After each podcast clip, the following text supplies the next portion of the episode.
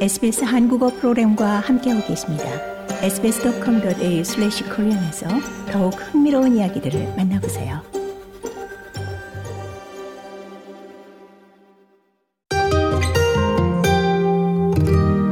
한국에 재산이 있는 부모님이 돌아가신 경우에 어, 상속을 어떻게 받아야 할지 또 한국에 있는 내 재산을 어떻게 하면 안전하게 자녀들에게 물려줄 수 있을지 궁금해 하시는 분들이 많을 건데요. 오늘은 H&H 로이어스의 조호과 변호사님과 함께 이 한국에서의 재산 상속에 대한 궁금증 함께 풀어보도록 하겠습니다. 네, 조호가 변호사님 함께합니다. 안녕하십니까? 안녕하세요, 조호가입니다. 네, 먼저 좀 자기 소개를 부탁드릴까요? 네, 알겠습니다. 저는 한국에서 변호사 자격을 취득하고 이제 호주에 온 지는 한 5년 정도 돼가고 있는데요. 최근에는 이제 NSW 그 로서사이어티에서 이제 NSW 주 안에서 이제 한국법 자문이 가능한 이제 자격을 취득을 했습니다. 그래서 현재 H&H 로이어스에서 호주와 한국에 계신 이제 클라이언트 분들에게 한국법과 관련한 지금 자문을 하고 있습니다. 네, 최근에 이 한국 재산 내 자녀에게 안전하게 주고 싶다면 어, 이런 내용의 칼럼을 쓰셨는데요. 저도 굉장히 좀 흥미롭게 읽었습니다. 네. 아, 부모님이 돌아가신 후에 발생할 수 있는 이 상속 문제의 경우에 상당 부분 좀 분쟁의 소지가 있을 수 있다고 하는데요. 어, 분쟁 해결을 위해서는 아무래도 또 법원이 개입을 하는 경우도 있고요. 때문에 이 상속으로 인한 분쟁의 소지, 미연에 방지하는 것이 좋은 것 아니겠습니까? 네, 맞습니다. 안 그래도 여기 호주에서 제가 이제 한국 변호사로서 이제 활동을 하고 있다 보니까 아무래도 한국에 좀 재산을 가지고 계신 분들로부터 관련된 문의가 좀 많이 들어오고 있습니다. 그래서 예를 들어서 이제 여기민을 고려하셔서 이제 한국에 이제 부동산을 구입하고 싶으신 분들도 생각보다 좀 많이 계신 것 같고 또는 이제 한국의 본인이나 이제 뭐 부모님께서 아파트 같은 부동산을 소유하고 계셔서 이제 이 부동산을 이제 자녀들에게 증여나 상속을 통해서 이전을 하고 싶은데 아시다시피 한국은 증여세나 상속세가 좀 많이 높잖아요. 그래서 그런 세금으로부터 좀 자유로운 이제 호주로 이제 그 재산을 좀 이전하고 싶으신 분들이 많이 계신 걸 알게 되었습니다. 그런데 아무래도 특히 상속 같은 경우에는 이제 좀 부모님의 좀 죽음, 뭔가 이제 가족 간의 죽음을 둘러싼 주제잖아요. 그래서 한국 사람의 좀 정서상 이를 좀 생전에 저희가 논의하는 게 좀 쉽지 않는 것 같습니다. 그러다 보니까 이제 부모님이 돌아가신 후에 자녀들끼리 이제 상속 재산에 대한 분할 그 분쟁이 있는 경우가 정말 좀 많은 것 같아요. 네. 그래서 또 특히 이제 자녀 중에 일부가 해외에 있는 경우에는 이제 부모님께서 해당 재산이 있었다는 것을 모르고 계시다가 나중에 그걸 알게 돼서 이제 분쟁이 되는 경우도 많은 것 같고 음. 그리고 이제 한국에 만약에 이제 자녀들이 있고 해외에도 일부가 있었을 경우에는 이제 한국에 계신 형제분들이 이제 주도적으로 그 상속재산 분할 협의를 했는데 나중에 알고 보니까 이제 해외에 계신 자녀들한테는 좀 일방적으로 불리하게 체결이 되는 경우도 조금 있는 것 같아요. 그런데 이런 경우에 이제 형제자매들을 상대로 이제 법원을 통한 소송을 해야 되잖아요. 근데 형제들을 다 상대로 이제 그 소송을 하는 거는 아무래도 가족 간의 다툼이다 보니까 이혼 소송에 정말 비할 수 있을 정도로 음. 감정이나 뭐 물리적으로나 많은 좀 상처가 되는 경우가 좀 많이 있는 것 같습니다. 그래서 네. 이런 부분을 조금 사전에 예방할 수 있다면 좋지 않을까라는 좀 생각에서 이번에 이제 칼럼을 작성을 하게 된 겁니다. 그렇군요. 어, 흔히 우리가 알기로는 이 살아생전 내 재산을 어떻게 배분할지에 대해서 유언장을 미리 작성해 두는 것이 좋다 이렇게 알고 있는데요. 어, 고인이 한국 국적을 가지고 있을 경우에 유언장이 작성돼 있다고 하더라도 이 유언자 의사에 따라 상속 재산이 분배되는 경우가 생각보다 많지 않다고 하던데 정말인가요? 네, 맞습니다. 잘 알고 계시네요, 피디님께서.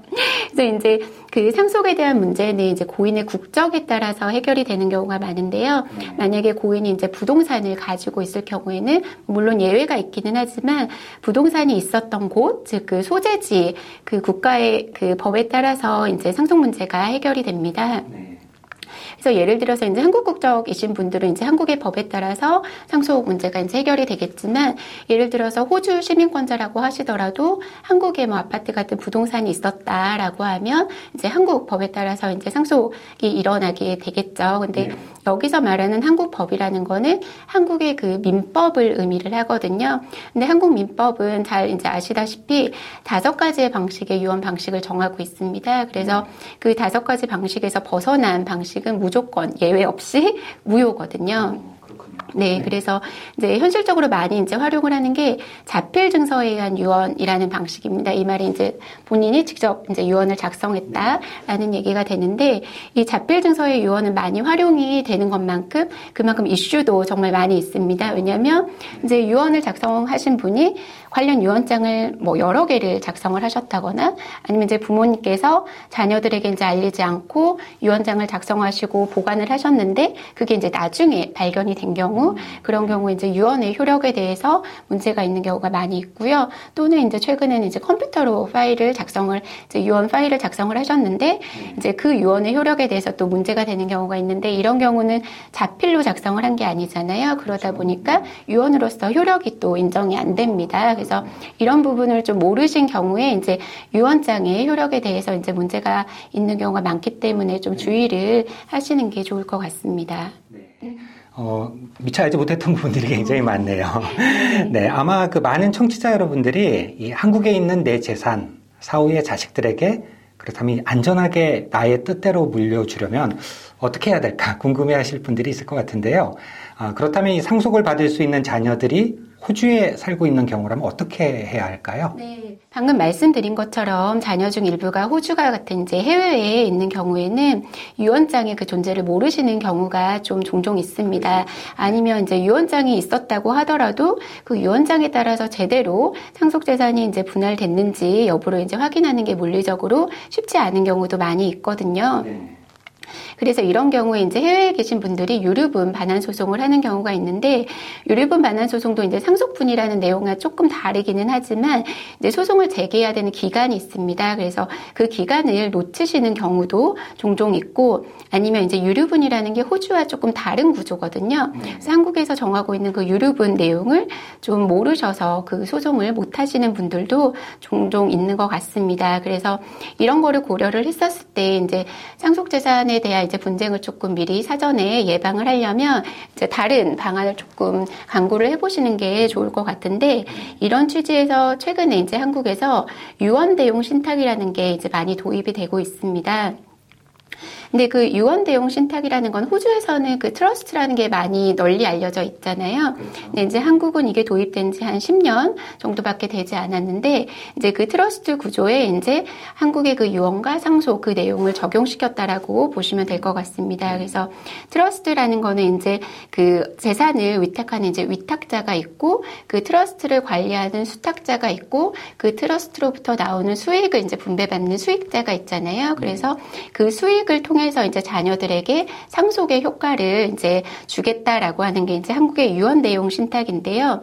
이 유언 대용 신탁은 이제 한국에서 이제 수탁자가 위탁자와 별도로 재산을 관리하는 거고 또 이제 유언 대용 신탁이 설정이 되면 바로 그 신탁 등기가 이제 완료가 되거든요. 그래서 그 유언 대용 신탁이라는 것 자체에 대한 이제 다툼은 이제 한국의 그 유언장 이런 거는 좀 다르게 이제 그 별도의 그런 이슈가 많이 없다라고 보시면 될 것 같습니다. 네. 그렇다면 이 유언 대용 신탁을 설정하게 되면 어, 자녀들 간의 상속 분쟁 좀 미리 예방할 수 있다는 건가요? 네, 그렇습니다. 그래서 유언 대용 신탁을 설정을 하면 이제 그 유언의 효력을 방금 말씀드린 것처럼 유언의 효력을 다투거나 이제 유언을 집행하는 그런 문제에 대해서 좀 자유로워질 수가 있거든요. 그래서 예를 들어서 이제 만약 유언 대용 신탁을 설정을 하면 부모님이 살아 생전에는 이제 그 유언 대용 신탁에 설정된 내용대로 자녀분들이 이제 수익을 받을 수가 있고 이제 만약에 나중에 이제 부모님이 돌아가시게 되면 그 신탁 내용에 설정된 것에 따라서 이제 그 상속 재산을 분배를 하게 됩니다. 근데 유언 대용 신탁은 보통 한국에서 이제 은행들이 많이 취급을 하는데 이런 경우에 이제 은행이 이제 뭐 금전 같은 경우에는 부모님 사후에 이제 1일 정도가 걸리고요. 뭐 부동산 같은 경우는 한 달 안에 이제 분배를 하도록 되어 있기 때문에 유언장에 비해서는 좀 매우 좀 간략하고 신속하게 이제 절차가 마무리되는 그런 측면이 있습니다. 네, 그렇군요. 어, 하지만 한국에서는 이 유언 대용 신탁이 어, 금융기관의 상품으로 좀 취급을 되는 경우가 많기 때문에 좀 이에 대한 간략히 설명을 부탁드려도 될까요? 네, 맞습니다. 그래서 유언 대용 신탁이 방금 말씀하신 것처럼 이제 은행에 이제 상품으로 취급되는 경우가 많거든요. 그래서 아무래도 이제 은행에 내가 이 신탁을 설정하겠다라고 하면 이제 관련된 절차마다 이제 수수료가 좀 발생을 합니다. 그리고 은행마다 기준은 다르지만 이제 어느 정도 그 수탁할 수 있는 재산의 그 기준을 설정해 놓은 경우가 많아서 내 재산의 규모가 그에 맞지 않으면 당연히 이제 설정을 할 수가 없겠죠. 그리고 그 신탁이라는 게 자신의 소유권을 이제 은행이나 제3자에게 넘기는 거를 전제로 하는 거거든요. 그러다 보니까 내 소유권, 내 재산의 소유권을 제3자에게 넘긴다라는 부분에 있어서 좀 거부감을 가지시는 분들이 좀 있는 것 같아요. 뭐 어느 정도 이해할 수 있는 부분도 있긴 하지만 그래서 방금 말씀드린 것처럼 이제 유언대용 신탁이 많은 좀 장점을 가지고 있는 제도임에도 불구하고 이제 대중적으로는 좀 이렇게 가깝게 느끼시는 분들은 좀 적은 것 같습니다. 네, 그렇군요. 아, 그렇다면 이 유언 대용 신탁과 함께 또 신탁 선언에 의한 또 유언 대용 신탁도 많이 활용되고 있다고 하던데 네, 이 둘의 차이는 뭐. 어떤 걸까요? 네, 신탁 선언에 의한 유언 내용 신탁은 이제 최근에 그 유언 내용 신탁도 최근에 도입된 그 제도이긴 하지만 조금 더 이제 최근에 더 도입이 된 제도라고 볼 수가 있는데요.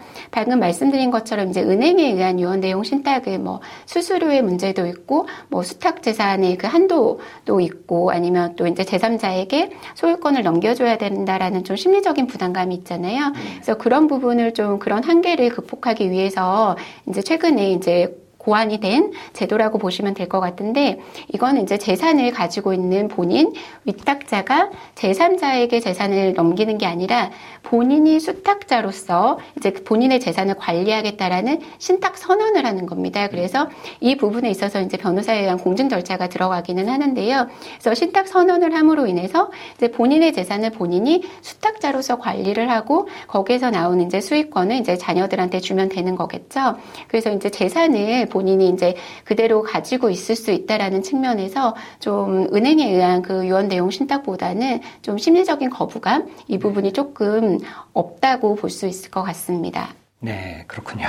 네, 알겠습니다. 네, 오늘은 조호가 변호사님과 함께 이 한국의 재산을 자녀에게 안전하게 상속할 수 있는 방법들 함께 살펴봤습니다. 아, 가족 중 누군가가 사망한 후에 뭐 상속재산 처리와 분쟁 해결을 위해서 동분서주하는 것보다는 어, 미리미리 자신의 재산을 어떻게 또 현명하고 또 잘 관리하고 분배할 수 있을지 좀 확실하게 해놓는 것이 가족 간의 분쟁을 예방할 수 있는 방법이 아닐까 생각이 듭니다. 네, 오늘 함께 해주신 조호가 변호사님 감사합니다. 감사합니다.